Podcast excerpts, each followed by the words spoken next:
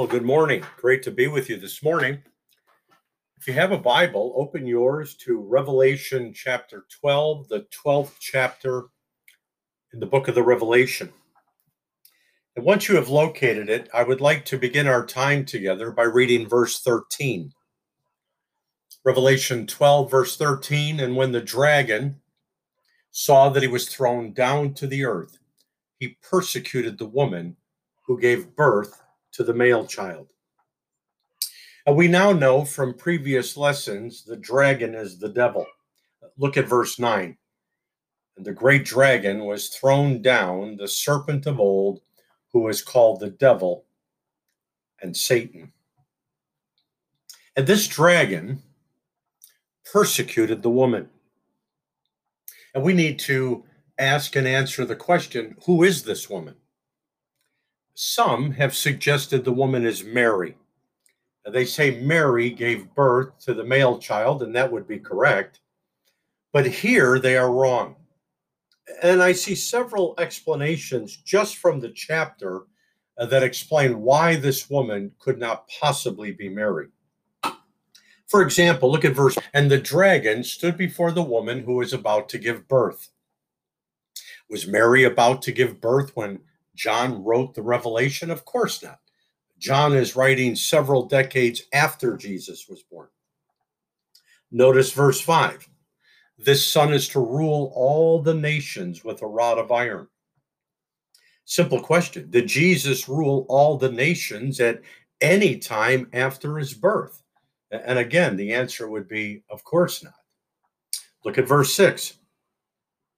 Then the woman fled into the wilderness where she had a place prepared by God, so that there she would be nourished for 100 or 1,260 days.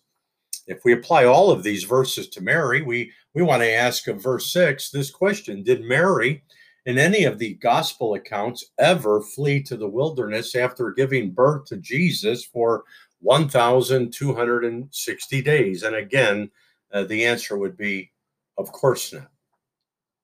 So we need to ask the question who is this woman? Let me give you some clues. Uh, the first being Jeremiah 3 and 20. Surely, as a woman treacherously departs from her lover, so you have dealt treacherously with me, O house of Israel, declares the Lord. Jeremiah calls Israel a woman. This woman gave birth to a male child. Now, now, when we read those words, we think of Mary. Why don't we think of Israel? For example, in Isaiah 7, a virgin will be with child, and the child will be called Emmanuel, God with us. And we always apply that Isaiah 7 text to Mary. Mary is that virgin that gave birth to the male child. But later on in Isaiah, Isaiah talks about a child will be born to us, a son will be given to us, and the us is Israel. Notice in verse 6, this woman needs to be nourished for 1,260 days. Why does this woman need to be nourished for that length of time? And what does this have to do with the nation of Israel? Well, for starters, Revelation 11 and 2 tells us the holy city Jerusalem will, will be under siege for 1260 days, precisely the amount of time that she is being protected here in verse 6. Jesus, when speaking of the great tribulation, said in Matthew 24 and 9, then they will deliver you to tribulation and will kill you, and you will be hated by all nations because of my name. Uh, what nation will be hated by all nations that needs protection during the tribulation? Well, this woman, Israel. Uh, perhaps one of the darkest, if not the darkest stain on the history of mankind is their persistent anti Semitism.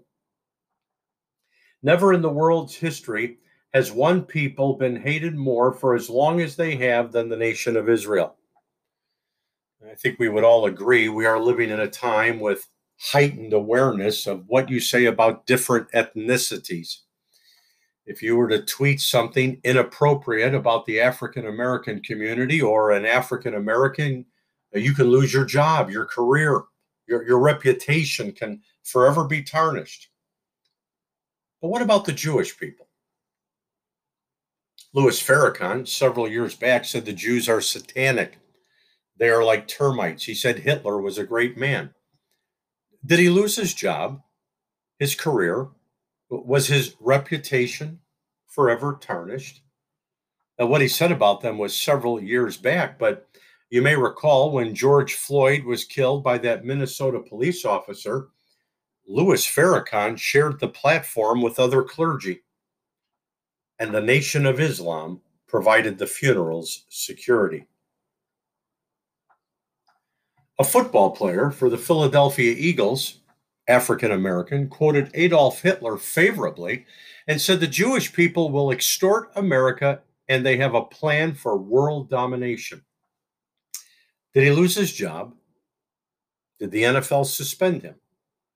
No, he received an undisclosed fine followed by support from many of his teammates. I am not at all surprised for the hypocrisy. And here is why. Allow me to put four verses together for why during this future period known as the tribulation, there will be anti Semitism like never before, but also an explanation for why uh, has always been anti Semitism. In, in 1 John 4 and 3, we read, In every spirit that does not confess Jesus is not from God. This is the spirit of Antichrist, of which you have heard that it is coming, and now it is already in the world. The spirit of Antichrist is alive and well this morning. And I want you to know Christ is not anti Israel, but for or pro Israel, but the Antichrist is. Look at verse 9. And the great dragon was thrown down, the serpent of old, who's called the devil and Satan, who deceives the whole world. He deceives the whole world. Look at verse 17. So the dragon was enraged with the woman and went off to make war with the rest of her children who keep the commandments of God and hold to the testimony of Jesus. Enraged or orgizo, meaning full of anger. And, and why is the devil full of anger? Well, he's enraged with the Jewish remnant who obey God and say Jesus is the Christ, the Messiah. Look at Revelation 13, verses 3 and 4. Revelation 13, 3 and 4. And I saw one of his heads as it had been slain, and his fatal wound was was healed. Now, watch this. And the whole earth was amazed and followed after the beast. And we now know the beast is the Antichrist. Now, watch this. Verse 4 they worshiped the dragon because he gave his, gave his authority to the beast, and they worshiped the beast, saying, Who is like the beast and who is able to wage war with him? So, when you put these four verses together, you have the dragon, the devil, he deceives the whole world to worship him. And since the Jewish remnant who obey God and preach Jesus won't, he is enraged with the woman. Despite worldwide hatred, violent persecution, from Israel's beginning to the present and into the future tribulation, I want you to know the Jewish people always survive. John Phillips uh, gives us a clue as to why. Uh, he wrote, Significantly, the turning point came in Moses' life when he saw in the desert that mysterious burning bush, which flamed and blazed away, but for all the crackling of the fire, was not consumed. Now, listen to what he said. That bush clearly symbolized Israel, which cannot be consumed despite the ceaseless hatred of her foes, because God is in her midst. Israel cannot be assimilated into the nations, nor can she be exterminated by the nations. She is a burning bush in the wilderness. She is a burning bush in the wilderness. Now, it's one thing for John Phillips to say such a thing. How about if Scripture were to say such a thing? Listen to what Luke writes in Acts 7, verses 30 through 34. After 40 years had passed, an angel appeared to him in the wilderness of Mount Sinai, in the flame of a burning thorn bush. When Moses saw it, he marveled at the sight. And as he approached to look more closely, there came a voice of the Lord. Now, listen to what the voice said I am the God of your fathers, the God of Abraham and Isaac and Jacob. Moses shook with fear and would not venture to look. But the Lord said to him, Take off the sandals from your feet, for the place on which you are standing is holy ground. I have certainly seen the oppression of my people in Egypt and have heard their groans, and I have come down to rescue them. Luke links the burning bush that cannot be consumed to the God of your fathers, the God of Abraham, Isaac, and Jacob. That's Israel. But did you hear what else is included? I have come down to rescue them. The bush might be on fire, but it will not be consumed. And the reason? Jesus is coming. And when he comes, according to Romans 11, he comes to save all Israel, to rescue Israel. And that's what this chapter is all about. Look at verse 14. But the two wings of the great eagle were given to the woman so that she could fly into the wilderness to her place where she was nourished for a time and times and a half a time from the presence of the serpent. A time and times and a half a time is 1260 days, 42 months, three and a half years. The woman will be rescued for the exact time period she is attacked. Who rescued the nation from Egypt in the Older Testament in the wilderness? the eagle. Exodus 19 and 4, God addressed Moses and Israel and said, You yourselves have seen what I did to the Egyptians and how I bore you, listen, on eagle's wings and brought you to myself. The Jewish people were not literally picked up on eagle's wings and carried to the Lord. Now, this phrase is simply used symbolically for the Lord's protection of the Jewish people in their Exodus wanderings. How will they be rescued in verse 14? The two wings of the great eagle. Deuteronomy adds to these thoughts in the 32nd chapter, verses 9 through 12 For the Lord's portion is his people. Jacob is the allotment of his inheritance. He found him in a desert land and in the howling waste of a wilderness, like an eagle that stirs up its nest, that hovers over its young. He spread his wings and caught them. He carried them on his pinions. The Lord alone guided him, and there was no foreign God with him. Where is she being nourished in verse 14? In the wilderness.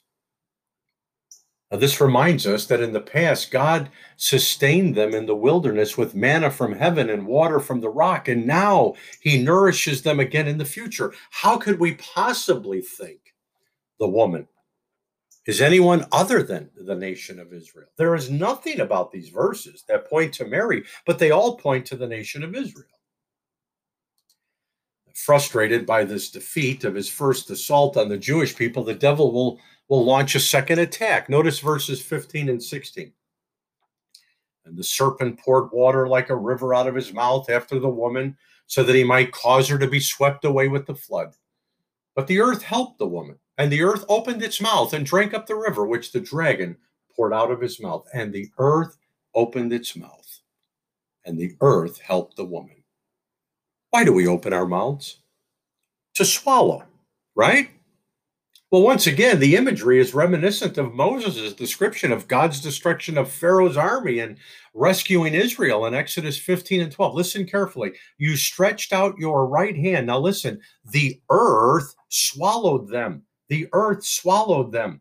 The earth opened its mouth and swallowed. Attack number three, verse 17. So the dragon was enraged with the woman and went off to make war with the rest of her children who keep the commandments of God and hold to the testimony of Jesus. What do we mean by two wings of the great eagle? I'm going to give you what some Bible teachers have suggested. And then I'm going to give you the obvious. You've heard me say many times when the good sense makes perfect sense, seek no other sense. Otherwise, you end up with nonsense. Well, nonsense number one. Some have suggested the eagle with its two wings is an airplane. Now, Jesus in Matthew 24, when speaking of this future event, says, Flee to the mountains. John in chapter 12 says, Flee to the wilderness. This is not a contradiction. We just simply have, have a wilderness with mountains.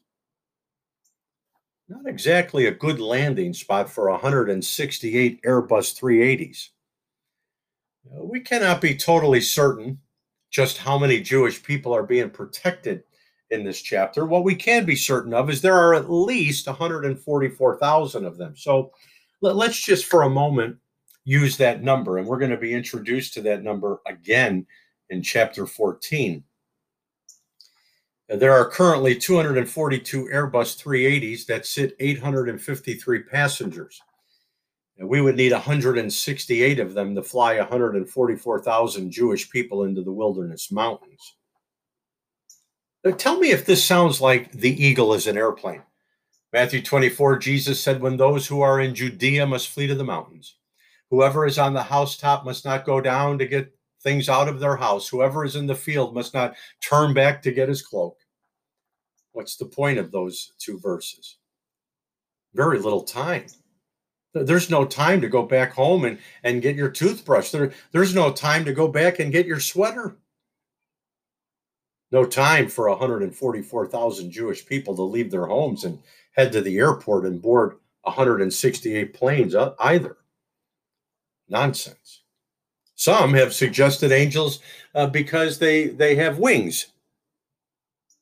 We know Michael, the arch, archangel, protects Israel. He does it right here in Revelation 12. He Daniel 12 and 1. Now, at that time, Michael, the great prince who stands guard over the sons of your people, this is not as laughable as the first, uh, but we do have a problem, and that is Michael, the angel, is never described as an angel, or an eagle, I should say. Some have suggested that America will protect Israel. And the reason? Well, the bald eagle is the bird that represents the United States of America. And President John F. Kennedy said the bald eagle symbolizes the strength and freedom of America. And if there's one thing Israel needs at this time in Revelation 12, it's strength and freedom from her oppressors. So, who is the eagle? I should add one other reason why the eagle could not be America is that the USA is ruled out on the basis of the USA's absence in prophecy. And we're going to find out as we move into chapter 13 and we get in, we're introduced to these 10 horns and other kingdoms. There's no mention of the United States. And we also need to be reminded that in Zechariah 12 and 3, it says, And all the nations of the earth will be gathered against Jerusalem, all the nations, not most of them, but all. And that has to include America. So let's talk about who this eagle with two wings must be, has to be, cannot be any anyone other than. Wings in scripture do indeed symbolize strength. Isaiah 40 and 31, but listen to whose strength they symbolize. Yet those who wait for the Lord will gain new strength. They will mount up with wings like eagles. Israel needs the Lord. Wings speak to speed. If they're going to fly quickly from their oppressors, Psalm 18 and 10, and he sped upon the wings of the wind. So these wings speak to strength and speed, and that is precisely what Israel needs. But more than anything, wings speak of protection. The Psalms repeatedly use the imagery of wings to describe God's protection of his covenant people, Israel. Psalm 17 and 8 Keep me as the apple of the eye. Who's the apple of God's eye? Israel. Hide me, he says, in the shadow of your wings.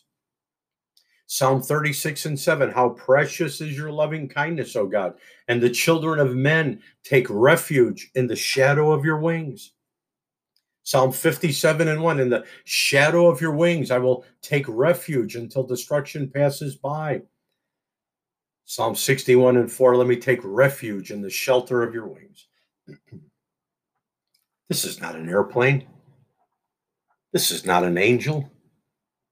This is not America. This is God Almighty.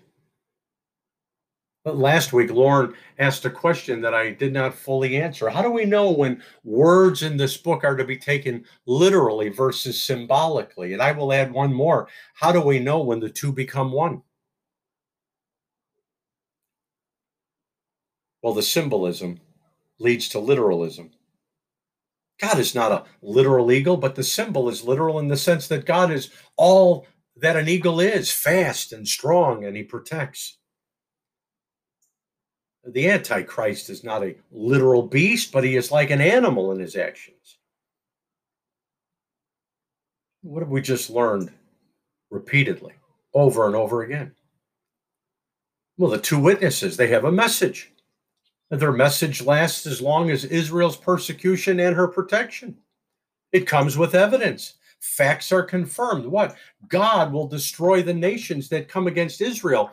And right here in Revelation 12, what evidence does God use? He takes us back to Egypt. He takes us back to the imagery of Egypt, where God protected his people. And John takes us forward where God will protect his people. There is a wilderness, there is nourishment, there is an eagle. The earth swallows her enemies. God is the eagle in the wilderness, both in the past, past evidence, future fulfillment. God will save the nation of Israel. Well, each and every time we meet, I I leave a few minutes to talk to you about the gospel. The good news that God wants to save you from your sin. How does he do that? Well, he sends his son. Do you know the God of the Bible? Because to know him is to know the God who forgives, the God who loves, the God who has mercy, grace, he is the God who gives us a message. He says, repent and believe the gospel. Repent means to change your mind about what you believe and how you behave. What do you believe about Jesus? Jesus is the eternal Son of God who was born of a virgin, led a sinless life, died on a cruel cross for your sins, rose again on the third day, and he's coming back again. And the message of the revelation is flee from the wrath that is to come. Flee from that hour that is about to come on the world. Flee from the devil and the Antichrist who will have so much control. Repent today, believe, and you will be rapture ready. You will be forgiven. You will be rescued from the tribulation. I pray that you will repent and believe. May God bless his word, and may God bless you.